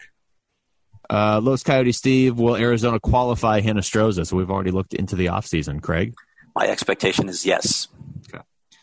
Um, s- other Steve, this is not Los Coyotes Steve, this is just Steve. Do the Hi, Steve. teams in the play ins have any contingency to bring in more players from the minors if they get hit with a wave of COVID, or do they just forfeit, or would the league scrap the whole thing if it gets that bad? Like, there's a lot of unknown. Yeah, I don't know the answer to that question. I would I say if the whole team anybody gets it, we're not finishing the postseason. I would say I I'm mean- pretty confidently saying that that that's that would be a probably a non-starter um, on all of that front. But uh, I'm not sure actually. Do they have? Did they announce that they're going to have expanded uh, expanded rosters like was discussed earlier, like above the 23? Yeah, they're, they they have all the Black Aces are in camp. Uh, the Coyotes actually uh, announced their training camp roster while we were on the air. But in terms of that calamity, I, I don't know. I haven't seen No, any like news if on if that it's yet. one or two, Yeah. which by the Yeah. way, which, they're not going to tell us, so it's going to be these players are going to mysteriously disappear uh, Yeah. during the postseason. Um, then I don't think then you're just going to have to, just like it would be an injury, you just have to kind of deal with it and, and fight through it. If it's if it's if it's an outbreak, we're not finishing the postseason, so it's not going to matter anyway. It's like they, I, I give the listeners a lot of credit every week for listening to us, but also these questions are in almost chronological order as if they were like putting segues between them. Because Sarah's question is with the excitement of everything that's happened with the return to play and the CBA, what is your optimism level for a Stanley Cup being awarded this year? There's still hurdles, but what's your percent level? Well, there are no hurdles in the high. postseason because the Sharks aren't playing. Wow. Just my optimism level just went down because of, of uh, that pun. I got you. guys. Uh, I would say now that they've picked two Canadian cities, I would Yes. say I'm probably up to about ninety percent that they that they award the cup this year. I'm there too, simply because it's nice to have a neighboring country that has managed COVID well. Yeah, I, I, I keep going back to this, uh, not necessarily on this show, but just on the air throughout the week. I, it, there's there's a lot of European soccer going on, and they're not even playing in a bubble. I think what the NHL has on their side, I think the NHL and the NBA have the advantage over baseball and football right now because they're going to play in bubbles. But also, to your point, guys, this these series are not going to be played in the U.S. And as much as I hate that, and as much as I'd love to be at these, or at least know that they're going on in Vegas or whatever close by, in this given environment, that increases the chance that they actually play out the playoffs and are able to award the cup. So, Yep. in this case, you know, got to you got to do what you what you can do, and uh, Canada presents a real possibility for the U or for for the NHL rather to get this done. So, I would the best go- chance. I'd probably go around ninety percent too. I definitely think they have the best chance of any sport. And, and look, there's so many variables, but yeah, I would probably go pretty close to ninety percent. Gertrude von Lichtenstein. Ah, there you are, Gertrude. Do you think veteran players will perform better at the beginning of the restart? You know, there's so many theories here. Um, there's there's some theories that the the older guys might take a little longer to get going, a la Shane Doan. the the train that you know was slow leaving the station and slowly picks up steam as the season wears along. But they they also maybe have a better mental understanding of what it's going to take right here. So I I honestly don't know what the answer is to that, but I can certainly say that the guys who did a better job of maintaining their conditioning Yes. and their their physical shape are the guys that are going to succeed in this postseason. That's the answer. We just don't know who those players are, but that's the answer. The the players that have been skating the most, that have stayed in the best shape. Uh, whether and uh, to me, I think that that's going to be the deciding factor. Yeah, and, and you know, we heard from Oliver Ekman Larsson this week talking about how he's been able to to sort of get some training in over in Sweden because Sweden reopened so long ago. I think it's Did they ever be- close? I, Yeah, I I'm about know. to say they, they, their their whole group thing thing didn't work either. No. Yeah, no, no. The herd immunity thing, uh, yeah, But- didn't, didn't pan out so well for their numbers. that turned out to not be a, a, a real thing. But um, but Who know, could have it's gonna be foreseen? The, guys who, who got to work out and got to, to practice or whatever, and and whether that means on the ice or it just means they were disciplined at home or whatever. There was a story on ESPN the other day, and it was actually directed more at baseball, but it was essentially being disciplined right now in the middle of all this is a huge competitive advantage. And whatever team has been the most disciplined and the most intelligent and, and doing everything they can to avoid getting sick, but also staying in shape, that's a competitive advantage. And that's not something we're really going to know until the games start. I don't think it's going to be as easy as saying, well, this guy's been in the league for 14 years and this guy's been in the league for three years. So the guy that's been in the league 14 years is going to be better off. It's just going to be a combination of how smart they were and how disciplined they were, but also, you know, where they've been living for the past couple months too. That's that's unfortunately going to play a, a role in this, and that's not universal necessarily for any team. Coach East Jack, what's your dream classic muscle car? He says he likes the 78 Pontiac Firebird Trans Am and the 70 Chevy Chevelle LS6. I would say Jaime likes a smart car that has one door. yeah, this this question is so outside of my. Uh, Same here. I'm the furthest thing from a muscle car guy, so I'll defer. Luke, Ah, I I'll come like, back to this. I could like top off my coolant and take it to a mechanic. That's the I can extent change my of tire. For some No, reason, I could, always do, yeah, I could do that, but like I, I can't. I don't. I'm not a not even remotely a car guy. Uh, Christina writes back 66 Dodge Charger with the 426 Hemi. okay, Yeah, Yeah. we'll go with that. I, I do like the old Chargers. I do. I actually like the old Mustangs too. I don't even really like the new Mustangs, but the old Mustangs, that's there's I don't know what the year is, and I'm guessing these guys do, but there's a year where it cut off from being like, okay, a car is like it's it's a big deal, and I don't want to say status symbol because I think that's that's a cheap way of of building your status, but just like it was a collector's item and it was it was a statement to this gets me to work, and I don't know what year that was, but uh, I think it's when we switched over to plastic and there was a lot less chrome on all the cars. Booper, if you all had to be quarantined in a hotel for one month, what hotel would you choose and in what city? I would assume these are NHL cities. Well, if, if we're assuming it's an NHL city, I'm going to go with the Fairmont Pacific Rim in Vancouver. It's the best hotel in the NHL, and actually, a number of players will tell you that as well. If I'm picking any hotel in the world, I'm going to go with the Belmond Hotel Splendido in Portofino on the Italian Riviera. Bougie. I can't afford it. It's like a thousand. It's like a thousand bucks a night. We haven't. We didn't explain this to the listeners, but Craig was eating banana nut muffins off of individual. No, there were no nuts plates. in them, Luke. Oh, well, I do not sully my baked goods with nuts. I thought had- you knew this. He had an assistant come by and pluck all of the nuts out of each muffin. Don't But come at me with nuts. They were they were in individual little glass plates. So if anybody's staying on wherever that hotel was in Italy, of the three of us, yeah. Say, it's Craig. yeah, it's like 17 year subscriptions a night. That's crazy. Um, uh, uh, I am not far enough along uh, my life journey to know any That math checks out. multi too, by the hundred way. dollar Wow. a night hotels. Um, I would just, if I have to be quarantined in a hotel room, I just wanted to have a view of, of the beach. How's that? Like normally, I, I know that the, the response would be like, "Oh, okay. Nashville or Vegas." Most players you ask, those are the cities they like to go to. Yeah, are like can't do anything now. Yeah. So what's the point? Nashville, Vegas, and Vancouver. Um, but yeah, I would just want to be somewhere that you can see the beach, and preferably the Pacific Ocean over the Atlantic. There's really sort of a, a tailor-made follow-up question to this among the questions. I don't know if you're heading there, but if you're not, then let me know. Well, I don't know what it is. So Looks why don't you- confused. Okay, so- if you had to watch a sitcom about three Coyotes players quarantining together, which three would you pick and why? I know who my three are, but who would you pick, Luke? Um, okay, so are we assembling this in the sense of these guys have the three just most entertaining personalities, I- I- or that's that's where I'm going with it. okay, so we're not necessarily thinking how they would work together. No, I, I mean it's more for entertainment value. Um, I think, I mean, I think Jason Demers has to be in there. He's on my list. Yeah. I I know you're going to have Brad Richardson on your He's list, He's on my list. course. Yes, and I'm guessing you're going to have Christian Fischer on your that's my three. Very well done. Very well. How about all time? Oh, all, Oh, all man. time, man. Keith Tkachuk is in that room, Yeah. trashing it probably, but I think for the practical jokes, Ray Whitney needs to be in the conversation. yeah, yeah. Ray Whitney would be The, there. the hidden camera practical jokes. Keith Yandle.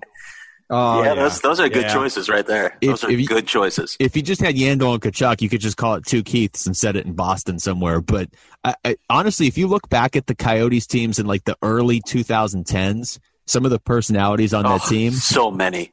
I mean, it, it gives it gives you a better appreciation for what Shane Doan had to do as captain when you look at like, oh yeah, I've got Yandle and I've got Ilya Bryzgalov, who probably should be in there somewhere, and yeah, Ray Whitney at certain points, and yeah, there's there were a lot of personality. Paul Bissonnette is certainly a personality. I mean, that's all of those guys were they were all on the. Uh, I guess they weren't all on the 2012 team, but they were all playing together at certain points around there, or at least some combination of them were. One one of the shticks of this show would be how often Christian Fischer changed his underwear. Well, Apparently, apparently, but uh, the legend is anyway. It, it doesn't happen often. Well, we, it would have to have one of those like it would have to have that confessional setup where you had like little interviews Yeah. with Brad Richardson where he could explain what was going on. Exactly. I'd probably Oh, watch that'd be show perfect. actually. I would absolutely watch this show. Um, Eldon, top two fast food restaurants. The correct answers are Chick Fil A and In and Out, or maybe I just have a thing for hyphens. Ooh. Mm, you have a thing for hyphens. Um, yeah, no, I, I can't get tough. past. Uh, I'm sorry, I can't get past Chick Fil A's social stances. Yeah, I can't do it. that's, I- I mean, that's the- the thing.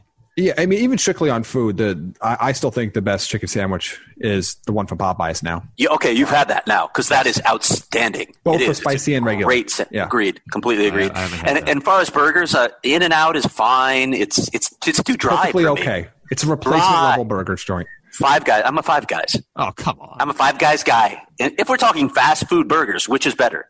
Y- You're taking Five Guys over In and Out. I am absolutely. There's juice. I haven't had either dry. one of them. Or in, like, In and Out is six dry. months. Yeah, I don't dis- nah, I don't dislike I it don't now. dislike I just yeah, I like it. I, I I don't- have this cult feeling that people have Yeah, for it. It is the most neither do okay burger restaurant of all time. I'll send I- your hate mail to at Kind Jaime of agree. On Twitter. No, you can send it to me too. And then, in far, as far as uh, Mexican, I'll go with more of a local chain. I, I like Filiberto's. I 100% agree. Could not Angus agree more. beef, baby. Mm, Could not agree stuff. more. their their carne asada is really good. The super nachos are to die for. Oh, They're- have you had the, might had actually the die nachos for with carne asada beef? Yep. Oh, that's that's that, incredible. right, yeah, no, and then- It's like 4,000 calories, but yeah, it doesn't it's matter. true food it's- coma. Yes, Are we missing any burgers? Um, In and Out, I would say, is good, but slightly overrated. I don't know what the NHL player equivalent of that would be, but he's definitely out there, and hopefully he's listening and he's like, "Oh, that's me." But I feel like we're missing other burgers. I haven't had Five Guys in like a year because everything's been shut Well, like down. what other chains? I mean, there's what Smash Burger, Smash Burger, yeah. there's- Smash Burger's the- good. the- then there's the big, you know, Burger King, McDonald's, Yeah. Wendy's. That- that's what I Craig mean, eats before who the would eat show, Burger so, King? I yeah. mean, come on. that Although seems I to will be out say, of though, frame right now. Of the big three, I think the Whopper is the best burger of the big three. If we just if we're just including McDonald's, Wendy's, and Burger King, I think Not the a, Whopper not a has- is sponsor of the show, but they could be certainly No, if, they, if could be, yeah. McDonald's wanted to chime Um, in. how do we feel about Carl's Jr.? Yeah, I'm not a Carl's Jr. fan. Not at all. Yeah, I, would I don't know. wear- I Are would there any other Or Whataburger. Don't like Whataburger either. no, Whataburger Don't- doesn't do anything for me. No, no. Well, we're we're getting to that. Patrick Mahomes can take that to, to Kansas with him, or I guess Missouri. But You can take it wherever he Um, wants now. yeah, Can't find the He can buy- just buy one. You can buy the chain. Yes. Put Okay, one in his house. Here's Greg. Greg says, "What side of the debate are you guys on? Whataburger or In and Out?" I'm firmly on the In and Out side of that. If I had to pick between those two, it would be In and Out. But I'd I'd pick Five Guys. Sorry, I just that's It's not an option. We'll say it it is for me. I make it's my own interesting to me. It's I- it's I don't really go out for burgers very often. No. Like usually it's because I got a coupon or I just make them at home. Like it's, Um, it's like one of those weird things where I'll go out for pizza, I'll go out for Mexican food, I'll go out for Chinese food. Like I don't want to go really. I, I don't know. I feel like burgers are not the are more like the last resort option, not the ideal. I'm planning on going out and getting a meal option. Part of that is you can make good burgers at home. It's hard to make some of that other stuff really Yeah. well at home. You can make a good burger at home on the grill. Yeah, pizza's a little bit tougher. Yeah. It's Pizza's more- really hard. Yeah. In fairness to Whataburger, if you're looking for breakfast burritos at like I don't know twelve o'clock at night, they obviously have an advantage over In and Out because In and Out doesn't make any. Go, but, go to uh, Filiberto's, my dude. Go get one of their breakfast. Get the giant breakfast burritos, like six bucks. You can get it with bacon in it, or you can get chorizo. You can get sausage. You can get none of the meat if you don't want. And they're open 24 hours, and they're literally everywhere. And there's all the fake ones that call themselves other iterations of Berto's, and There it's, is it's great. there is one right down the street, so maybe I don't know. It's I'm getting hungry the, the longer we do this show. We're almost at the three hour mark, so yeah, so we're com- coming up what an hour and a half now. Um, Chris, who or what will fill in for a missing chair when Napkin Jummy escapes our clutches and shuffles off to Chicago in the autumn of our years? Wow, that was I- Robert I- Frost wrote in. I think um, an empty chair will suffice. Luke, your Yeah. thoughts? We can find pretty much anybody. I'm, I'm not concerned about it. That's um, yeah. Yeah, Maybe the first person, back. we, first person we see at Filibertos. The only problem with Lehman is he might talk you up, and that's always a risk with him. Hmm. He might say, "Oh, I'm I'm so honored to be asked to fill in for Jaime." Yeah, well, he's he's correct. Uh, this is Greg who wrote the uh, the Whataburger question. Also, Greg who sent us the bingo card back in the day. In theory, what would a trade look like for Jack Eichel from the Coyotes' perspective mainly, but also around the league? And why does Buffalo get a continuous pass while AZ gets crapped on by Canadian media? Um, I I have a theory. I think Canadian media sees Buffalo as Like they don't like Buffalo because the Sabres are kind of an embarrassment, but they're kind of like family because they're so close to Canada. So It's a they're like border the- town. Yeah. Yeah. yeah, they're, they're like the little brother that they not they're not really proud of, but they are at the end of the day still family. I Um, think that's a good answer. yeah, it is. I do Uh, think they get crapped on, though. Actually, I think people are less aware of it and more sensitive to attacks on the Coyotes. Buffalo takes plenty of abuse. Yeah, especially They take now. it from everybody though, but they should get more. They still should get more. yeah. Um, I, I think from a, I, and it's tough to do hypotheticals from a Coyotes perspective, but uh, if they were to win the number one overall pick, I think that would be a much easier start to negotiations than anything they currently have. Yeah, I don't know. I mean, if, if you gave Buffalo Lafreniere, and I, it's, you'd have to give him something else, obviously, for Eichel. Um, but I do wonder. But that also Not probably like I means no Taylor Hall. I mean, we have to talk about how the cap situation that that puts you in Yeah. immediately. So Right. It's been the one good thing for uh, with the, with the cap for Coyotes fans over the years. They never have to think about it. Now you actually do have to think about it. I don't think Buffalo's trading Jack Eichel anytime No, soon. they're not. But if they continue to struggle and they continue to switch GMs, maybe the next GM does come in and is like the next one in a year or two or something, looks around and says, "Uh, we got to blow this up. And the best way for them to get a bunch of pieces obviously would be Eichel, but I just don't know why you trade number one center unless that next GM is Peter Chiarelli. you do that only if you're literally deciding you're you're not competing for the next five six years. I mean, Well, that's the only way. reason you do that. Yeah, but you have to truly believe that. Um, Dangle Snipe Belly, with the new cap structure, how super screwed are the Coyotes? Mm, they're not in a good spot. I'll say Yeah. that they they have to make some significant moves to even to re-sign Taylor Hall, but with a flat cap, at least for next season, they're in a tough spot. After that, as we've talked about in previous podcasts, their cap situation clears up quite a bit. But next season, it's going to be a rough go. And let, going back to what we talked about with the CBA and and reduced NHL revenue. Um, it could be really particularly hard on smaller market teams. And again, if you want to read more about that, read James Mirtle's terrific piece today in The Athletic. Yeah, I would say too, if you go to cap friendly and look at the way the Coyotes have their contracts structured beyond this year, like you just said, Craig, it's it's clear that John Chayka did this with a plan in mind, and nobody obviously could plan for what is going on around the world right now. But when he signed these contracts, it wasn't just like, oh, this seems like a good deal, got to get him signed. Oh, let's do this. Oh, let's you know, let's let's uh, trade Artemi Panarin for Brandon Saad, or let's not give so and so his uh, his paperwork in time, or let's Hey, just now. lose Dustin Byfuglien, or I don't know. hey, I'm just going now, off this, this is just so hurtful. Uh, more from Dangle Snipe Belly. Okay. Any thoughts about the trash type of people that would judge players for opting out? I think we've already covered that, actually. Yeah, Yeah. we are. I just I'm making sure I read the questions now, so just, just remember at the end of the day, if you feel compelled to to um, comment on a player's decision like that, remember uh, you are doing that because you believe that your entertainment is more important than that player's or that player's family, health, and livelihood. So just remember that when you make those comments. Unless you're coming from the perspective that the whole thing's still a hoax. Oh well, Well, those people are a so far gone show. at this point. Still out there, baby. It's still out there. uh, are daiquiris the best fun summer alcoholic drink? I don't think I've ever had a daiquiri. No, Daiquiris actually- are okay, but the, no, yeah. No, go go ahead, Jaime. Honestly, I think so. There, there's two options. There's, and I think I they're have both three. beer-ish. Um, I, I like the, and they're both. Uh, one of them's Arizona related. A Big Blue Van, um, which is I, I believe is a great summer beverage. And then one that I have in the fridge right now, which I just saw, it's like a Jack Daniel's peach, and it's like a, a like a hard peach tea with a splash of whiskey in it, and it's really good. It's a really refreshing summer beverage. Okay. I like margaritas. I like Long Island Yeah. iced teas. And of course, we all like mules. I think a We mule all- is a good summer drink. Yeah, Mules are Good summer all- drink. It's a good all-time drink. mule True. on the beach would be great. Yeah. Um, what was the second one you said, Craig? Long Island iced tea. Those are those are intense. They Margaritas, are into, yeah, you only need intense. one. You only Especially- need one. Especially if you go to the Q Club. exactly what Remember? I'm thinking. Jaime. Yeah. Yes, the first time I ever had one was a Q Club, and I didn't really know what a Long Island iced tea was, so I thought it was just some alcohol mixed with iced tea, and I was like, I'll have nine of those. And Right. Yeah, yeah, yeah, yeah. And, today. and the the delayed hit between those, and then like you like, oh, yeah, I'll get a trash can, just Yeah. throw a whole can of, of Red Bull in there, and this this one this night will end great. Um, and also, how is the subscriber base for Craig's new site compared to his expectation? Promising. Promising start. That's uh, that's good. Thank you all once again. Very good to hear.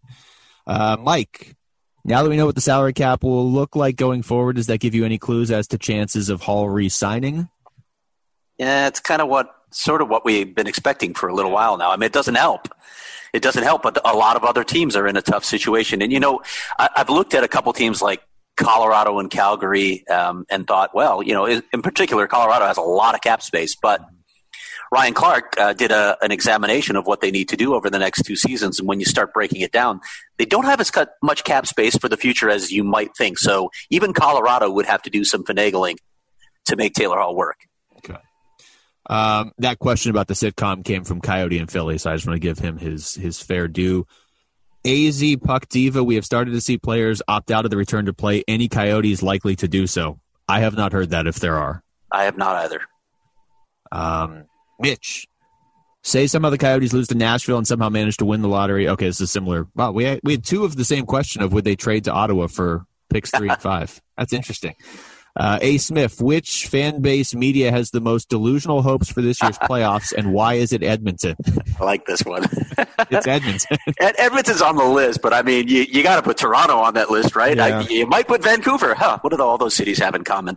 Mm. And then you might even put Philadelphia in the mix, thanks to Ken Campbell, who I think had a uh, story predicting them as Cup champions, or not so much predicting, but making a case for them as Cup champions. Well, the, the only the thing is, a couple of those teams are pretty good. So yeah, I mean, sure. Like Vancouver's cup, not winning the cup. Is Philadelphia so, a cup contender? I don't think so. I don't. I don't maybe it's just a blind spot with me. I know. I know the run they went on in the second half of the season before the pause, but and they have goaltending. I, but I just, I don't know. I just, I there's, I don't know. I, I, just feel like they're not as good yeah. as those those top. I feel like they're in that that second tier. Like they yeah. could, but I don't feel like they're that number. They're a top tier team. This is yeah, what I'll say about Philadelphia: is if they win the cup, I will say that there should be an asterisk next to it, and this year didn't count. But the the thing about them nice. is they have underachieved for so long, so they are better than they've shown the last few years. Yeah, you're right. They do have goaltending now, which makes them legit, and they have a first round bye, which to me it puts you in, in one of those eight spots that can win the cup. But more than any of those teams in the in the top eight, they got there just because they were on a on a tear and they had a ton of momentum. I would assume that momentum's gone because it was four months ago. Yeah, I, I think they're the, the thing. I think they're the fourth best of those bye teams in the East. Yeah, I I would agree with that. Although, never know what to expect from Tampa Bay when the playoffs start. That's true, especially if Stamkos misses time. Uh, Ian, last one. No questions. I'm just excited to hear some of my favorite hockey guys talk about actual real hockey again soon. Thanks, Ian, unless you're talking about another podcast, in which case I'm still happy for you, but that was rude. Thanks, Ian. Anything else, guys? We are uh, we're over an hour and a half. Uh, no, just uh, uh, I'm excited that I'm hopeful, excited, ready for hockey to be back here in three weeks, and hopefully everybody stays out, out there as as healthy as you can be. Um, hopefully everybody's you know doing as good as you can given these uncertain times, and hopefully we will have hockey back here very shortly as as a distraction. This is what happens when there is hockey to talk about. We do hour and forty minute podcasts, and I'm not even going to apologize for it. I wish it had gone longer. I missed you guys that much, except Jaime. All right. That's going to do it for us. For Craig Morgan and Jaime Eisner, I'm Luke Lapinski. Thanks for listening to the Natural Hat Trick Podcast. AZ Coyotes Insider.